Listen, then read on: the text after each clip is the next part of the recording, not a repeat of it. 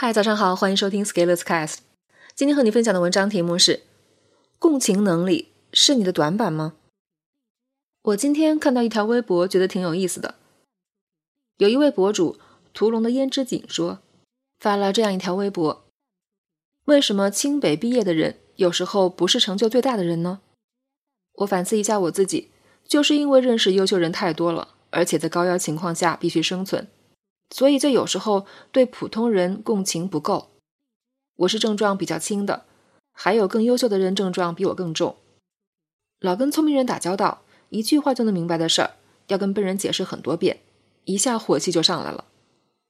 还有就是不能理解为什么人能那么废，把自己职业生涯都牺牲了，就是为了能上午睡到十一点。这是我的问题。外面的那些大镰刀特别能跟韭菜共情。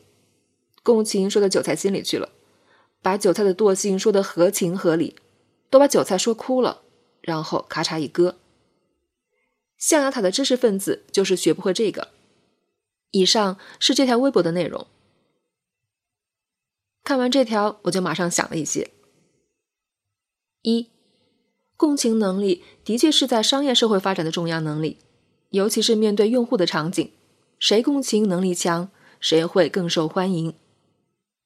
二，共情并不一定代表正确，错误的也可以共情。共情在于情绪上一致，所以共情离不开迎合。共情可以让对方感到被理解，而一旦觉得有人理解他，就可以产生信任。对于现在的自媒体，如果共情能力强，销售能力就很强，往往更能赚钱。所以自媒体说一些你爱听的话，然后你圈粉了。接下来就可以给你带货了。三，截图里面有一些细节用词可以注意，比如清北毕业的人、普通人、那么废、韭菜，这些词用的很爽，其实也是一种共情缺乏的体现。这位博主说自己不能共情，看来是真的，并没有撒谎。毕竟你要相信。把自己遇到的问题上升到清北毕业的人，真的是缺乏共情的人才能干得出来的。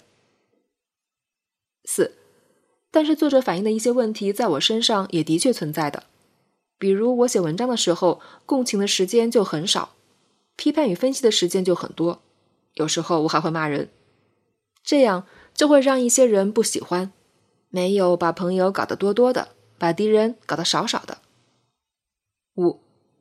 相比之下，如果有人坚持与多数人共情，那就很容易引发共鸣，从而带来关注。要知道，共情的未必正确，但是共情就会非常爽。大多数人还是需要获得情绪价值，仅仅是专注在这一点上，就足以在商业上取得成功。六，不过我个人的一个臭毛病，还是喜欢说一些自己真实的想法，而且。我也愿意承受我的表达带给我的生活。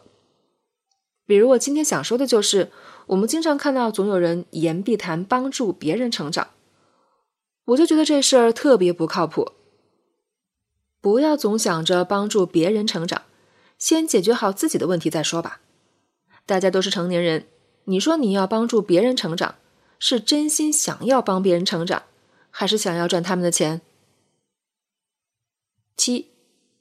帮助别人成长，其实就是我说的一种共情的方式。我们还是更喜欢听到“有人来帮我”这种话，更胜于“你要自己行走”这种话的。前者的市场天然比后者更大，而共情的力量就在于，只要情绪到了，事实是怎样并不重要。